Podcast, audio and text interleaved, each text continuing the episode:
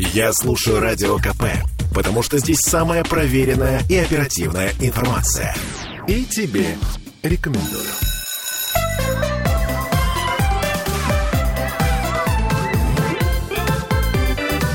Родительский вопрос. 11.03 в Петербурге. Мы вновь возвращаемся в петербургскую студию радио «Комсомольская правда». С вами Ольга Маркина. И э, сегодня мы говорим... Э, о демографии говорим, точнее о том, э, как вообще это делать правильно. Э, и как это у нас все, к сожалению, очень далеко от реальности. У нас сегодня в гостях Галина Гриненко, врач-акушер-гинеколог, главный врач э, городского пренатального центра номер один. И Саньям Коваль, президент благотворительного фонда помощи детям, рожденным на раннем сроке «Подари солнечный свет», потому что мы сегодня будем говорить также и о преждевременных родах, почему это происходит и что делать, чтобы этого не происходило. Ну, давайте начнем с опроса, который у нас, по-моему, HeadHunter провел. Значит, э, женщины э, фертильного возраста, например, 38% э, респондентов отметили, что оптимальный возраст для рождения ребенка от 25 до 34 лет. Еще 23% указали возраст от 35 лет и старше как самый выгодный для деторождения. Я слышу, как вздыхает Галина. И возраст от 18 до 24 назвали менее 20% опрошенных. О чем это говорит? О том, что э, женщины не готовы рожать рано. Теперь меня интересует мнение врача. Назовите оптимальный возраст для рождения Окей, первого ребенка. Добрый день, добрый день, уважаемые слушатели, добрый день, Ольга. Конечно же, у нас очень в свете э, той ситуации, наверное, экономической, политической. Много можно находить для этого каких-либо оправданий, да, потому как у нас очень смещен сейчас э, возраст появления первого ребенка, да, в сторону 30-35 лет. И это приносит э, свои скажем так, э, не очень позитивные результаты. И, конечно же, если говорить о сроке появления первого ребенка, о возрасте, когда хотелось бы, да, когда акушер-гинекологи рады видеть пациентку первобеременную, да, с первыми родами, это, конечно же, в период с 18 до хотя бы 25, ну максимум 30 лет для появления первого ребенка. Елена, вот мы перед тем, как началась наша передача в прямом эфире, говорили о том, что, извините, конечно, у нас дети сейчас в школе учатся чуть ли не до 19 лет. То есть получается, что э, молодая девушка, которая в принципе еще не представляет себе, что такое ребенок, э, рожает ребенка в 11 классе. И дальше что она с ним делает-то? То есть я к тому говорю, э, вы заметили, насколько общество наше, оно, причем не только за счет того, что мы школу позже стали заканчивать, а оно стало гораздо более инфантильным. И вот это вот такое, э, как сказать, эгоцентричное ощущение того, что я еще сам ребенок, у нас еще очень многие не выросли, ну куда им еще ребенка? То есть как эту проблему можно решить? Что нам необходимо делать? Я имею в виду, ну, как может быть, на общегосударственном уровне. Вот меня эта проблема очень беспокоит. Я, например, не могу себе позволить родить второго ребенка, потому что я начинаю думать, а вот, а если, а а как нет, ну подождите, и здоровье, и то, и все, и пятое, и десятое, и финансовое. И вот э, эти вопросы, когда ты проходишь детский сад с трудом, потом школу, ты понимаешь, что ты не можешь взять на себя ответственность. Но мне кажется, что у 18-летних они как-то, ну, чуть легче к этому относятся. Просто в силу того, что не понимают, что происходит. Безответственны. Да.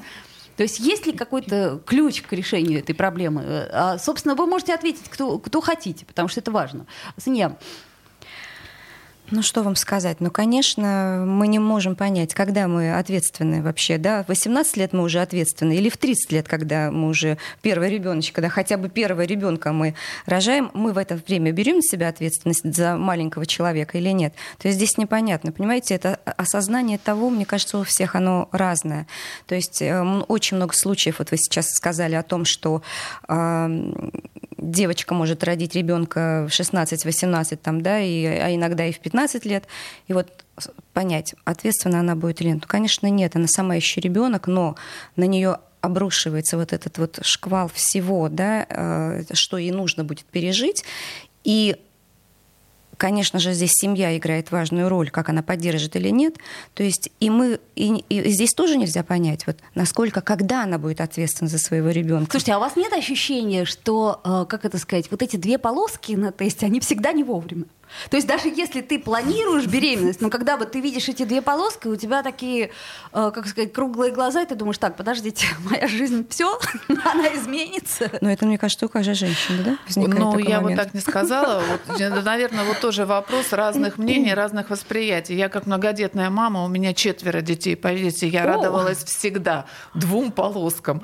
И вот э, я, наверное, вот с высоты своего возраста я даже сожалею, что у меня только четверо детей, потому что именно тогда, когда ты рожаешь там второго, третьего, когда у тебя появляется четвертый, ты начинаешь понимать, что смысл жизни именно в том, что рядом с тобой растут твои дети. И у тебя появляется именно тот стимул для того, чтобы дальше они уже росли, развивались, а ты им помогал. И вот э, именно действительно этот очень важный момент в плане того, что девочка в 18 лет еще учится в школе, и таких ситуаций у нас в городе немало, порядка 100 девочек ежегодно да, э, в возрасте до 18 лет рожают у нас в, горо- э, в городе. И для этого создана специальная структура и социальной помощи, и медицинской помощи. Есть центр Ювента, который занимается оказанием помощи несовершеннолетним. Есть э, подростковые женские консультации. Вроде бы есть даже центр «Маленькая мама», я «Маленькая нем, мама», да, да отдельная история. программа разработана при 10-м родильном доме была. А после того, как у нас открылась педиатрическая академия, перинатальный центр при педиатрической академии, то все девочки в возрасте до 18 лет, используя вот этот ресурс большого, э, очень э, исторически сложенного федерального учреждения, который был изначально направлен направлен да, многолетний опыт на оказание помощи именно детям, а до 18 лет это все-таки дети, и они получают, вот категория вот этих вот пациенток, они получают медицинскую помощь, всестороннюю, в том числе и психологическую, именно сейчас в рамках педиатрического перинатального центра педиатрической академии. И вот все, что касается медицины, в городе мы с радостью поддерживаем да, любую жизненную ситуацию. Главное, чтобы девочек в этой ситуации поддержала семья. И здесь очень важно, кто рядом рядом в этот момент окажется с девочкой. Это правда. Нам вот пишет э, наш слушатель Григорий, бабушки стали на пенсию позже уходить, а на нянечку денежки не у всех есть. Ну, к вопросу о том, что э, если раньше это как-то было ну, структурно нормально, да, что все-таки старшее поколение, оно помогало очень сильно, а сейчас э, твой ребенок, твои проблемы. А я скажу на собственном примере. Да, я первого ребенка рожала в участии в институте, и в 50 лет моя мама ушла в декрет вместо меня. Из 50 лет у меня мама сидела в декрете сначала с одним ребенком, а потом со вторым. И вот эту возможность, в принципе, бабушки, если они поддерживают своих дочерей, они могут использовать. Золотая бабушка. Просто, просто позавидуешь. А, что касается планирования беременности, вот э, вы как врач э, считаете, что это хорошая история с планированием беременности? Осознанное отношение к беременности – это правильная установка, конечно же, но именно в 18-19 лет это часто встречается ну, случайно, как вы говорите, да, очень не вовремя появляются две полоски. И здесь тоже, конечно же, именно в этот момент, и сейчас э, очень большие программы, много программ разработано у нас в государстве именно для того, чтобы поддержать женщину в состоянии репродуктивного выбора. И здесь mm-hmm. надо найти нужные слова, найти нужные аргументы для того, чтобы э, молодая женщина сделала правильное решение, потому как от ее решения будет зависеть вся ее дальнейшая жизнь. Но вы же понимаете прекрасно, что, например, законодательный запрет абортов, он проблему эту не решит, к сожалению. То есть любыми запретами мы только поощряем какие-то криминальные истории, как мне кажется. Сейчас у нас нет законодательного запрета абортов. Слава богу, нет, да он обсуждается. Сколько я живу, столько этот вопрос обсуждается. Я вот живу в акушерстве, да, в гинекологии. Этот вопрос обсуждается. И он, я думаю, будет обсуждаться всегда, потому что одного и правильного ответа на это нет. И здесь именно вопрос репродуктивного выбора. И именно то, насколько мы можем поддержать женщину, убедить и повлиять на ее репродуктивный выбор. Это наша функция, наша функция как врачей, наша функция как э, общественная организация, наша функция как всего государства. Да? Вот, и отлично. если мы получим это, угу. у нас будет результат. Ну вот смотрите, у нас две минуты до конца этой четверти. А, когда а, женщина, неважно, девушка, женщина, в общем, короче говоря, видит эти две полоски, а, идет она обычно в женскую консультацию. Не могу сказать, что ее там целиком и полностью поддерживают, и чаще всего наоборот. В женских консультациях там очень сложная ситуация. Э, как-то вот э, я вот сколько с этим сталкивалась, но не могу сказать, что на меня это произвело какое-то позитивное впечатление, начиная от регистратуры и дальше вот по, по инстанциям. Кто и как должен а, помочь, по вашему мнению, женщине принять а, решение? Чтобы это решение, оно было, ну, желательно позитивным и, так сказать, в общем, жизнеутверждающим в хорошем смысле слова. Здесь, мне кажется, все должны женщину поддержать. Но в первую очередь она идет в женскую консультацию. И я не понимаю, почему вот э, сложился некий стереотип, что почему-то, когда ты приходишь в женскую консультацию, тебе обязательно тебя обязательно должны тебе там что-то такое сказать, что тебя настроит против э, да, твоего выбора. Э, у меня такого не было. То есть, что с первой беременностью, что, что со второй. Э, я пришла, и, знаете, у врача даже не возникало никаких мыслей сказать мне, какие-то вопросы мне задавать, да, что это там решила. То есть, наоборот, это как-то было очень доверительно и помощь и поддержка, и наша школа, которую я проходила. Ну, то есть, мне кажется, что это такое заблуждение, что когда ты приходишь, ну, у нас что, акушеры-гинекологи, они не обладают компетенциями общения с мамами? Обладают. Ну вот, э, мне кажется, что тут раз на раз не приходится. Я наших слушателей спрашиваю, как было у вас, дорогие наши женщины? Ну, или мужчины могут подключаться. Сделаем паузу, вернемся в эфир буквально через несколько минут. Родительский вопрос. Слухами земля полнится. А на радио КП только проверенная информация. Я слушаю «Комсомольскую правду» и тебе рекомендую.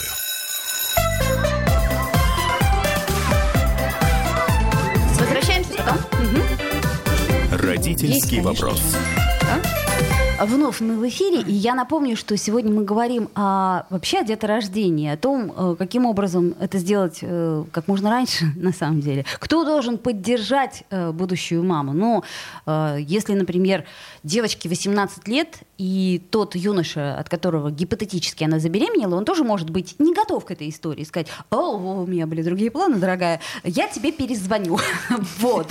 И не перезвонить, к примеру. А, но тут есть родители, которые, кстати, кстати сказать, э, бывает, что говорят, слушай, что-то тебе, мне кажется, рано. Да? Мы еще поучимся, образование получим. А мне бы очень хотелось, чтобы то среднее поколение, которое нас сейчас слушает, у кого как раз вот, э, может быть, гипотетические, опять-таки, дедушки и бабушки, чтобы они всеми силами души поддержали молодую женщину в том, что, в общем-то, это важный этап в жизни. И когда вот я, например, у своей мамы спросила, я говорю, мама, а, ну вот как моя жизнь изменится после рождения ребенка? Она говорит, она изменится целиком и полностью.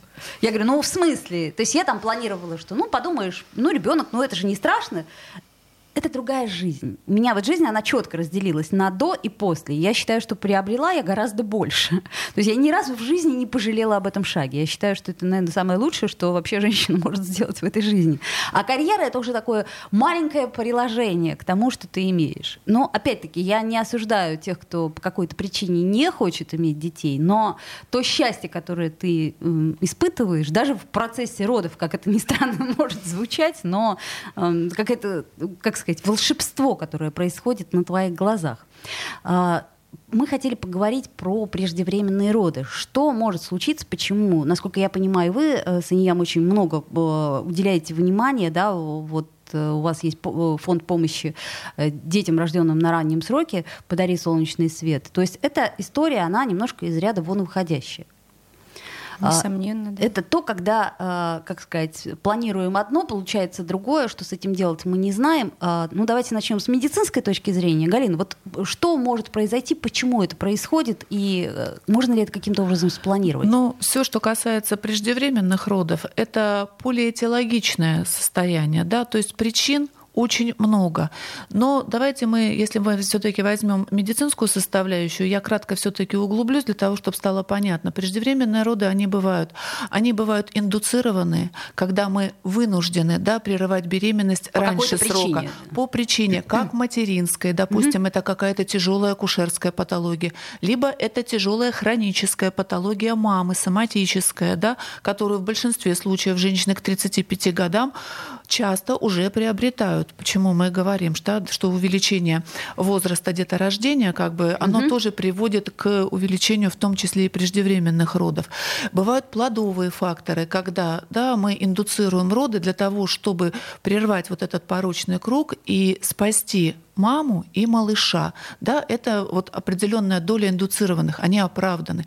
Но есть еще спонтанные преждевременные роды. И если говорить о спонтанных преждевременных родах, то здесь уже доказано и большую часть, конечно же, занимает именно инфекционный фактор. Инфекционный фактор в части инфекционно-воспалительного, э, персистирующего, длительного состояния да, в репродуктив, э, репродуктивной системы. И повлиять на это можно только единственным путем. Да? Мы бережем не только честь, но и здоровье с молоду. Если мы будем вот к нему относиться трепетно, то к моменту наступления беременности, да, вот этих вот очагов хронической инфекции мы не соберем в таком большом количестве, что могло бы привести к преждевременным родам. Это к вопросу либо, о том, что нам неплохо было бы раз либо в год у нас как минимум будет, посещать да, врача. Предгравидарная подготовка, так, то так, есть так? это подготовка перед наступающим, перед наступлением беременности, когда мы говорим об осознанной беременности, да? То есть мы к ней пара, готовимся, сдаем да, анализы, смотрим, чтобы все, все было хорошо. Что пара, которая заключила брак, и сейчас это тоже программа у нас есть. Центр планирования семьи и репродукции выдает специальные сертификаты для новобрачных на бесплатное обследование на комсомола, да, в Центре планирования семьи, где они могут в течение полугода после заключения брака пройти обследование. Ну, отлично, у то есть еще и деньги на это очень, не надо У тратить. нас в городе городе очень много программ, направленных именно на поддержание, поддержание репродуктивного здоровья. Поэтому этим надо пользоваться. Отличная история, кстати сказать. Э, хорошо бы, чтобы все у нас было, ну, хотя бы, хотя бы процесс деторождения у нас был осознанным. То есть мы каким-то образом бы к этому и готовились, и все такое прочее. Но, а, к сожалению, ну, у нас, как мне кажется, не существует стопроцентных средств контрацепции. Ну, прям так, чтобы вот железно. Но всякое может случиться. Нет, если мы будем говорить про контрацепцию, у нас вообще ничего в жизни стопроцентного нет. Вот Есть везде относительность, да, но доля относительности, если мы говорим про э, оральные контрацептивы, то доказанная эффективность порядка 98%. Если пациентка все делает правильно. Но здесь всегда есть человеческий фактор. Забыли выпить таблетку, ну, да, да, да. что-то там где-то... Отвлекло. Вот. Абсолютно верно. Поэтому здесь тоже ну, бывает бывают, э, соответственно, не 100%, но вероятность очень большая того, что нежелательной беременности не будет. Слушайте, я сейчас затрону тему, за которую, наверное, меня шапками закидают, но она э, при всей своей тонкости все-таки имеет значение, как мне кажется. Значит, э, насколько я понимаю, малыша можно спасти, ну, сейчас практически на любом сроке. Я вот просто э, вижу, например, э, в каких-то пабликах, вот родился малыш весом 200 грамм, как это здорово. Я начинаю думать, какое будущее у этого малыша. Извините, я понимаю, что это очень тонкая грань. Э, момент очень тонкий этический, но тем не менее. Медицина шагнула вперед очень сильно. Насколько это хорошо? Давайте мы будем очень аккуратно по этому поводу говорить. Мы можем не то что спасти, мы можем выходить мы выхаживаем новорожденных сейчас да, с 2012 года с 22 недель беременности, когда вес его достигает 500 грамм и длина 25 сантиметров. Это критерий. Но бывают ситуации, когда, да, 22 недели, но по каким-то акушерским причинам есть такой синдром, синдром задержки внутритробного развития плода, когда он по весу, по гестационному возрасту, там 22 недели, но по весу он 300, там 340 грамм, да, Конечно же, возлагать на это большие надежды на вопросе выживания при всех наших технологиях, все дет, ну, вероятность да, выживания детишек, рожденных до 20 4, с 22 до 24 недель невелика. Большинство из них, порядка 90%, погибают в ближайшие сутки после там, недели после рождения, несмотря на то, что мы прилагаем максимум усилий, максимум внимания, максимум медицинских технологий, направленных на выхаживание этих малышей. Да, но та часть, которая выживает, она в большей части будет с выраженным неврологическим дефицитом. И вот именно в этой части мы всегда вот работаем с НИЯМ в этом части, что здесь необходимо активная работа именно с родителями, насколько родители готовы да, к вот этой ситуации. Ну, вариантов-то что... нету, извините. Нет, конечно, нет вариантов. То Либо, есть, э, ну как это можно не поддержать надо женщину? Помочь, да, помочь в этой конечно, ситуации, не опустить руки. Абсолютно верно. Бороться и бороться до конца. Это вера. Вы знаете, у меня подопечных э, очень много, рожденных в 460 граммов, и мы сейчас видим им по 12, по 15 лет. А, если вовремя мама и врачи занимаются выхаживанием, учатся уходу, учатся э, жизни с особенным ребенком, не боятся этого и верят в него. Это самое главное, потому что мы, мамы, только можем дать, помочь, когда он лежит в кувезе. Это только наша вера, сила может ему помочь. Понимаете, они не успели родиться, они уже борцы за свою крохотную жизнь. Если мы, мамы, уйдем в сторону и будем плакать, то ну, какая помощь от нас будет? То есть и мы, как общественная организация, конечно же, берем на себя вот эту ответственность за мам, потому что врачи спасают жизни наших детей, а на нас лежит ответственность, какими они в дальнейшем будут. То есть, грубо говоря, это и психологическая помощь? Абсолютно. Психологическая помощь, э, э, просветительская работа, образовательная работа.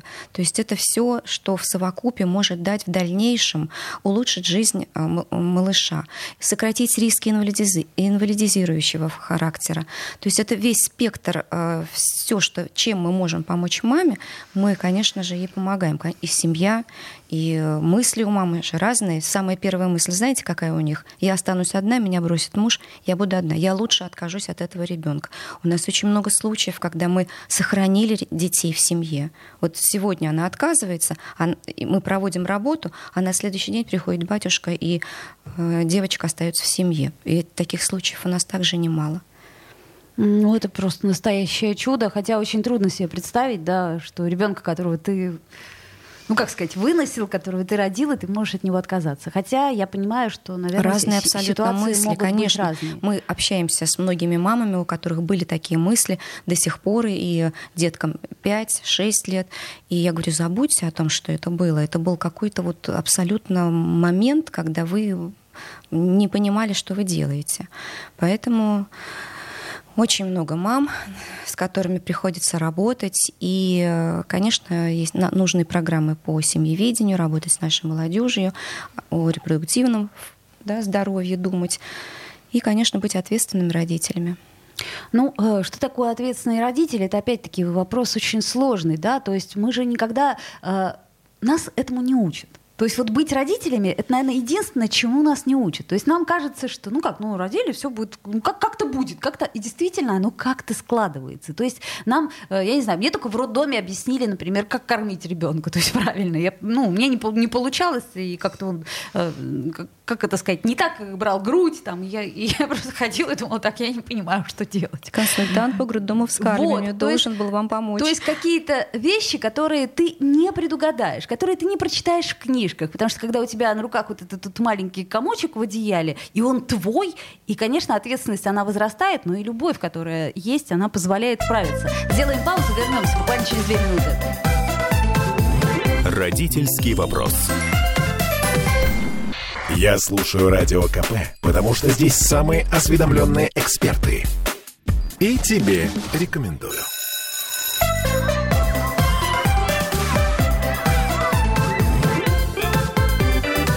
Родительский вопрос внутри. Вновь возвращаемся в эфир. Мы э, все время продолжаем обсуждать эту тему. Вообще, когда собираются три женщины э, в одной студии, то, конечно, им приятно вспомнить э, какие-то моменты. И вот как раз мы затронули вопрос.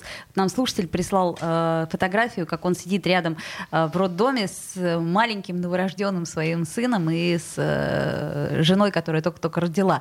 Э, к вопросу о совместных родах, да, э, то есть Э, я так понимаю, что Елена э, Галина. очень, Галина. Ой, да, Галина, извините, она очень даже и за. Я напомню, что это главный врач городского пренатального центра номер один. То есть вы считаете, что совместные роды они помогают?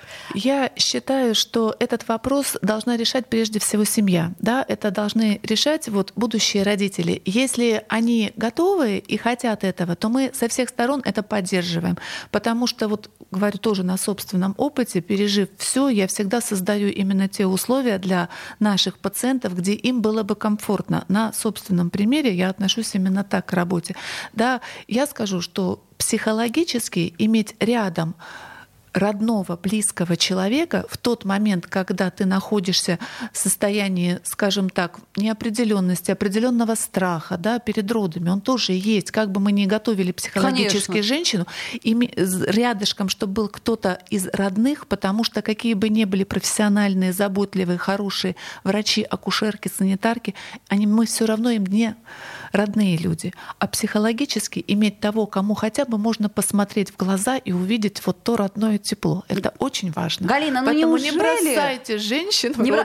Мужчины, я согласна, не бросайте женщин. Но все-таки, Галина, неужели не было истории э, падающих в обмороки а мужчин, а которые... Я скажу больше, что роды, особенно у первородящих женщин, о чем мы сегодня больше так говорим, да, получилось, они длятся 8-12 часов в среднем. И непосредственно на само, сам момент рождения ребеночка, наверное, может быть, и не надо. Это очень такой эмоционально напряженный ну, момент да. для всех. Отвлечение на не да, нужно на этот лишнее. момент, наверное, вот папа в этот момент как раз и не очень-то нужен. Именно в этот Поэтому момент, вот, кстати, падает они в обморок. выходят, да, и в большинстве случаев сейчас, да, папы в этот момент выходят, у нас для них специально есть комната ожидания, С комната коньяком. отдыха, где они могут спокойненько, да, посидеть, подождать, когда малыш родится, и после рождения уже малыша да, прийти и провести два часа наблюдения в родильном зале вместе с мамой, вместе со своим малышом познакомиться. Ну вот это хорошая история. И, кстати сказать, наверное, когда мужчина видит только что родившегося ребенка, а не берет его спустя несколько дней в руки с ужасом, то ой, какой он маленький, как его страшно брать.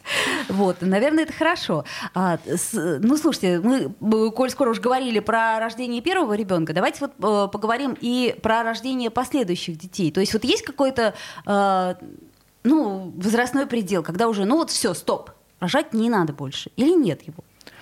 Ну, ну так, по-честному. По-честному, такого предела нет. Здесь каждый выбирает для себя. И в той ситуации, в которой сейчас находится наша страна, мы рады любой беременности, на любом, в любом возрасте, в любом, да, в любом виде, потому как действительно у нас количество родов э, катастрофически падает, мы находимся в демографической яме, поэтому говорить, если у женщины есть желание рожать, его надо поддерживать. Но только пациент, э, пациентка, по привычке говорю, э, беременная женщина, будущая мама должна четко понимать, на что она идет, и кто ей в этой ситуации тоже поможет. Потому что тоже скажу на собственном опыте, рожать в 20 лет и в 45 — это по-разному. И воспитывать ребенка в 20 лет и в 45 это по-разному. А когда у нас женщины отваживаются, скажем так, рожать в 60 лет и позже, то здесь, конечно же, да, должно быть это решение очень обдуманное, и кто будет помогать и ей, и ребенку. Ну, то есть вопрос именно в будущем, даже не да. в моменте именно родить В моменте ребенка. родить мы поможем. А мы, тут, да. да, есть же нюансы. Когда ты в 20 лет не спишь несколько ночей, это одно, и когда ты э, это делаешь после 30, это уже совсем другое. Нам э, наш слушатель пишет, у меня друг случайно роды сам принимал, жена резко начала рожать, им в роддом надо было ехать на следующий день. В итоге все нормально. Мама на одной скорой в роддом поехала, а он с дочкой на другой. Ему по телефону помогали, как там пуповину обрезать. Ну, вот видите. Да, такие возможно. ситуации бывают, и они тот процент родов на дому именно он оправдан именно в том ключе, когда действительно не успевают доехать, не успевает доехать скорая. Но хуже, когда пациенты сами программируют роды на дому. Вот, вот это они да. подвергают опасности прежде всего себя и своего будущего ребенка. И, конечно же, я призываю не поддерживать вот это, Согласна, это, это, это да. движение, истории на это очень много. Сейчас все родовспомогательные учреждения нашей страны э, повернулись лицом да, к, своей, к пациентам. Мы готовы создать любые максимально приближенные к домашним условиям, но в рамках родовспомогательного учреждения, но в рамках медицинского учреждения.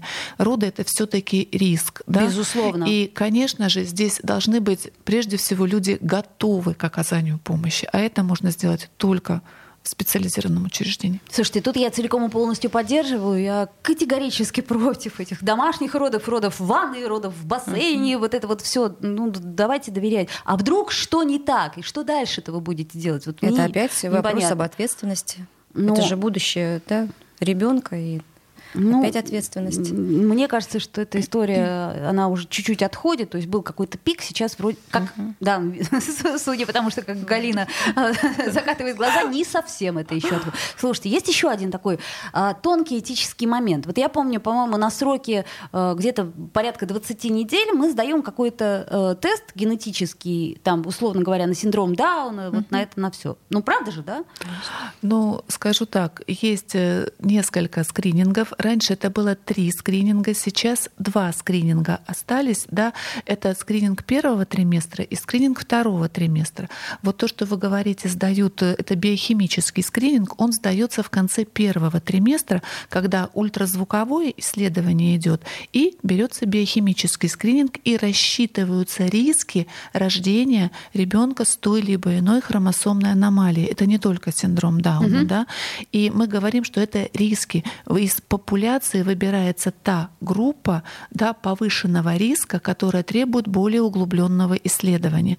И эти пациенты в дальнейшем направляются. В городе у нас есть медико-генетический центр, где проводят их консультирование, врачи генетики проводят экспертное ультразвуковое исследование, при необходимости проводят инвазивную пренатальную диагностику, да, для того, чтобы убедиться, что действительно есть э, хромосомная аномалия, либо наоборот опровергнуть, что этот, эта пациентка попала в эту группу риска, но у нее все хорошо, и в дальнейшем беременность будет протекать нормально. Есть это, да. А второй скрининг, он уже, конечно же, дополняет первый, основывается да, на данных, которые получены в первом скрининге, уточняет, есть поздно манифестирующие пороки развития плода, да, особенности развития плода, которые мы видим уже на втором скрининге. И в этой ситуации в нашем городе тоже есть и организован на базе городского перинатального центра. Если это городские жители, также есть в двух федеральных перинатальных учреждениях, перинатальном центре педиатрической академии, Алмазовского центра перинатальные консилиумы, где пациентка с теми либо иными аномалиями, хромосомными аномалиями, либо особенностями внутриутробного развития плода приходит на мультидисциплинарный консилиум, где много специалистов, кардиологи, нейрохирурги, mm-hmm. там, челюстно-лицевые хирурги, генетики, ультразвуковые диагностики, неонатологи, акушер-гинекологи совместно оценивают да, клиническую ситуацию, и мы с пациенткой обсуждаем все возможные выходы из этой ситуации, все возможные методы помощи в этой ситуации для того, чтобы помощь была оказана и маме, и ребенку максимально правильно, вовремя и квалифицированно. Нам слушатели спрашивают, прививки во время беременности можно делать? Ну вот, например, от столбняка. Все это необходимо решить непосредственно с лечащим врачом, да, у лечащего понимаю? врача для любой медицинской манипуляции есть показания, противопоказания и условия ее выполнения. Сказать вот так вот чувством да, а у каждого пациента есть определенные нюансы.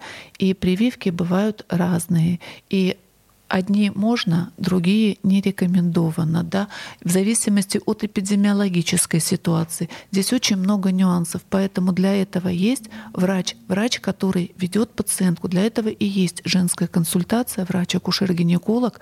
При необходимости обязательно привлекаются еще эпидемиологи, врачи-инфекционисты, да, для угу, того, чтобы угу. решить вопрос, насколько это необходимо и оправдано. Ну что ж, мы практически все вопросы, которые хотели, сегодня подняли. И что мне важно, что сейчас, во-первых, э, есть много государственной поддержки, да, осталось только нам немножко изменить свое сознание, да, то есть понять, э, на кого мы можем рассчитывать, и если не можем рассчитывать ни на кого из близких, то что нам делать? И вот тут вот у нас э, в помощь благотворительные фонды, в помощь психологи, которые э, так или иначе все-таки настраивают женщину на рождение ребенка. Ну а я со своей стороны хочу э, порекомендовать, э, у нас есть прекрасная книга «Восьмерка» э, Марии Куниной, я ее все время рекомендую в этих случаях. Кстати, вам тоже, дорогие женщины, там как раз о том, как э, душа выбирает себе родителей, mm-hmm. и о том, как... Э, что чувствует душа, когда родители по какой-то причине отказываются от нее. Ну, это, конечно, такая, э, как это сказать, подростково... Э, детская книга, но я бы ее рекомендовала и всем взрослым. Все-таки эмоциональное воздействие искусства, оно иногда бывает гораздо сильнее, чем а, десяток э, мнений врачей и родственников. А, поэтому, друзья мои, давайте уважать друг друга, прежде всего поддерживать э, связь между поколениями, чтобы у нас не возникало вопросов, почему бабушка, например, остается с э, нашим ребенком. А, огромное спасибо сегодня нашим гостям. Это была Санья Коваль и Галина Гременко. Спасибо. Спасибо большое. Родительский вопрос.